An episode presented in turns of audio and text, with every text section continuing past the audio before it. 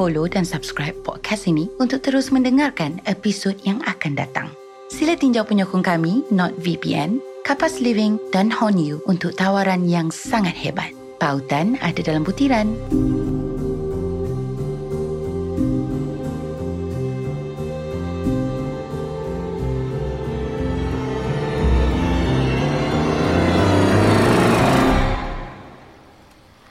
Assalamualaikum.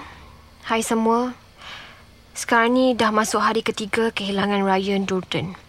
Saya masih tidak menerima apa-apa berita berkenaan perkembangan kes ini. Buat masa sekarang, saya tak boleh keluar rumah sebab kereta saya terpaksa dihantar ke bengkel akibat kemalangan lepas sidang media di balai polis hari itu. Kes kemalangan tu pun dah jadi kes langgar lari. Jadi, saya tak pasti siapa yang langgar saya. Buat masa sekarang, segala maklumat saya cuma boleh dapatkan melalui panggilan telefon sahaja. Saya telah hubungi beberapa Ryan untuk mengetahui keadaan mereka, namun mereka masih enggan bercakap dengan pihak media atau dengan sesiapa pun. Jadi, mungkin kita perlu beri sedikit lagi masa kepada mereka. Selain itu, saya juga ada mendapat berita yang Puan Salmah telah pun dibebaskan dari tahanan polis. Saya dah cuba telefon beliau beberapa kali untuk dapatkan penerangan dari beliau tapi masih tak dapat. Oh, mungkin saya boleh cuba sekali lagi sekarang. Mana tahu dengan berkat dari penonton-penonton saya tiba-tiba diangkat. Kan? Sekejap ya.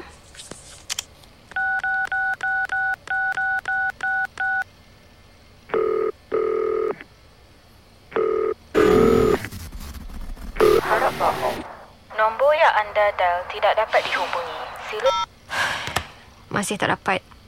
Tak apalah. Mungkin pagi esok saya akan cuba hubungi Puan Salmah sekali lagi dan kalau tak dapat juga, terpaksalah saya pergi sendiri ke Kampung Batu 13. Harapnya kereta saya sudah siaplah esok. Baik. Sekarang sudah pukul 12 malam. Sepanjang hari ini saya sibuk dengan rakaman kaset-kaset yang masih belum ditafsirkan lagi. Seperti yang anda semua tahu, Walaupun Ryan telah mengaku semua benda ni hanya rekaan semata-mata tetapi saya tetap merasakan sebaliknya. Saya tak tahulah. Saya rasa Ryan berkata begitu hanya untuk menyelamatkan diri dari mereka. Lagipun, rakaman kaset-kaset dalam video misteri yang dijumpai Ryan di YouTube adalah tulen. Kenapa saya kata tulen? Sebab Ryan telah tunjukkan bukti seperti tarikh dia muat turun video tersebut. Satu lagi, Ryan ada bagi tahu dalam video sebelum penculikannya berlaku, orang dalam video ni dengan orang yang datang ke rumahnya malam itu adalah orang yang sama. Perkara ini membuatkan saya ingin tahu lebih lagi tentang video ini. Jadi saya akan mainkan sekali lagi video tersebut untuk mendengar kandungan kaset-kaset dalam video itu.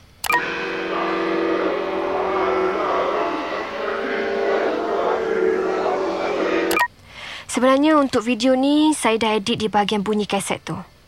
Saya sudah cuba bersihkan bunyinya. Jadi sekarang bunyinya dah jelas namun masih tidak difahami. Bunyi macam orang bercakap dalam bahasa asing.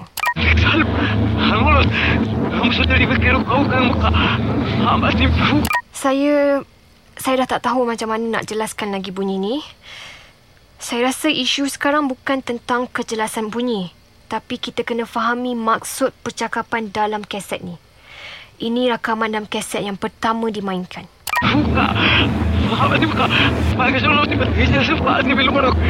Mungkin sekarang kita kena kenal pasti bahasa dalam kaset ni. Bila dah jumpa bahasa tersebut, kita boleh cari sesiapa untuk tolong terjemahkan. Sekejap, saya cuba untuk rewind balik bunyi ini. Aku mengaku. Kesian ke Maya. Eh, sekejap. Anda semua dengar tak apa yang saya dengar bila saya rewind video ni? Macam... Sa- saya macam faham.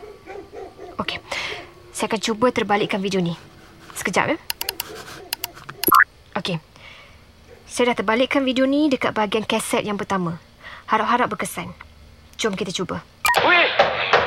Belahlah! Aku minta maaf. Aku minta maaf. Eh.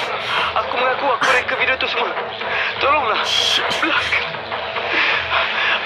Aku tak buat lagi. Korang boleh minta apa saja. Tapi tolong jangan apa-apa dengan aku. Kesiankan mak aku. Kalau korang buat something dengan aku, aku kuci anak diorang. Tak, tak mungkin, tak mungkin. Tolong. Aku merayu sangat dekat korang. Takkanlah. Video ni Ryan bagi dekat saya sebelum dia diculik. Anda semua pun tahu kan? Ta- Tapi kenapa suara dia dalam ni? Kenapa? Oh, Puan Salma. Dia. Dia dia cakap masa di dunia kita ni berbeza dengan masa di dunia orang bunian. Sekejap. Saya cari balik apa yang dia cakap.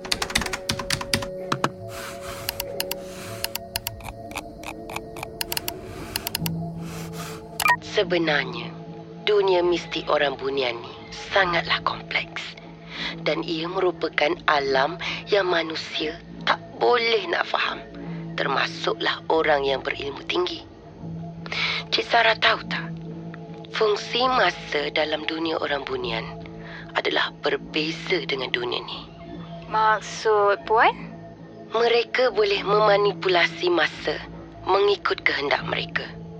Jika nak dibandingkan dengan masa manusia, ia boleh jadi lebih cepat, lebih lambat ataupun berjalan secara bertentangan.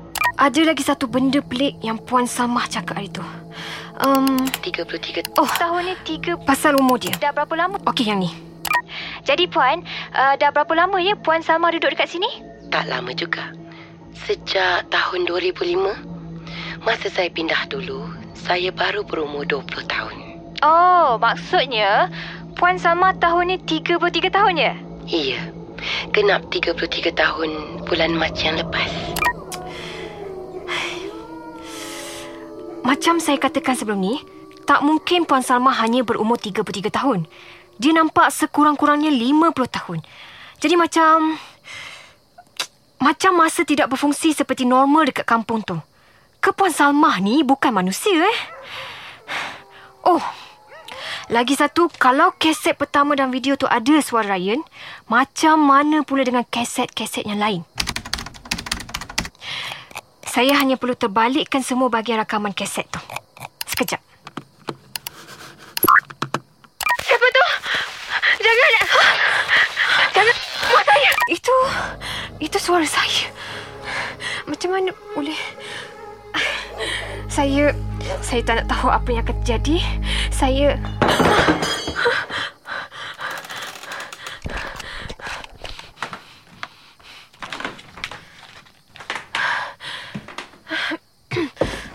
Saya dengar macam ada benda jatuh dekat belakang rumah saya. Tapi tak ada apa-apa pun.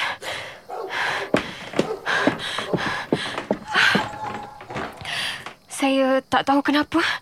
Tapi saya rasa perasaan saya ni sama macam sebelum ni. Macam kali pertama saya buat video untuk kes ni dulu. Tapi bezanya sekarang, saya tak rasa macam Ryan yang stalk saya. Tapi saya rasa macam sesuatu atau seseorang yang lebih berbahaya. Sekejap. Saya rasa saya nak dengar dulu semua rakaman kaset tu. Siapa tu? Jangan! Jangan buat rumah saya! Kalau awak tak nak tertangkap, saya tengah rakam ni. Kalau awak masuk, pihak polis akan tahu muka awak. Jangan awak berani masuk rumah saya. Saya tahu awak siapa. Awak yang buat video untuk perangkap Ryan kan? Apa awak nak buat dengan Ryan? ah? Kenapa awak datang buat kacau dekat dunia kami?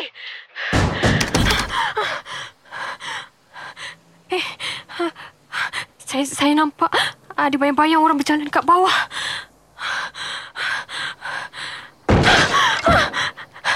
Siapa tu? Jangan! Jangan masuk rumah saya. Kalau awak tak nak tertangkap, saya tengah rakam ni. Kalau awak masuk, pihak polis akan tahu muka awak.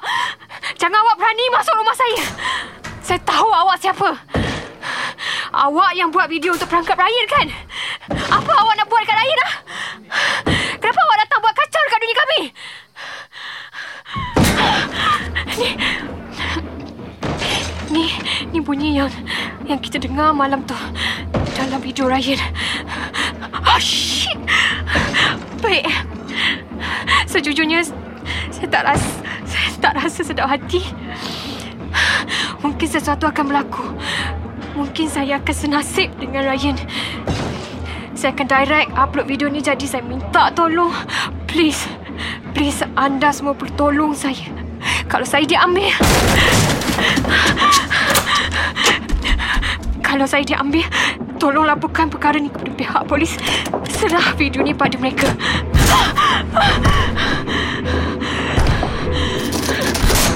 Yap, seperti yang anda dengar, mereka betul-betul ada di luar bilik saya. Tolonglah, tolonglah jangan masuk bilik ni.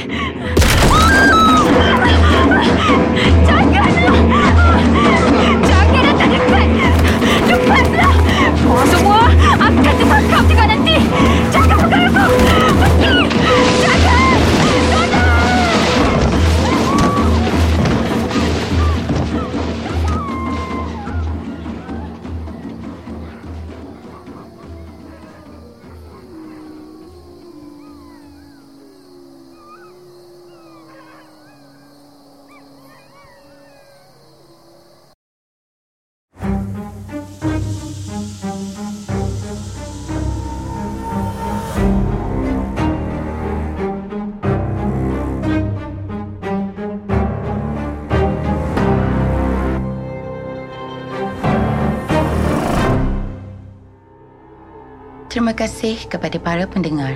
Jangan lupa follow dan subscribe podcast ini untuk terus mendengarkan episod audio siri Bisikan Kerajaan Langit yang akan datang.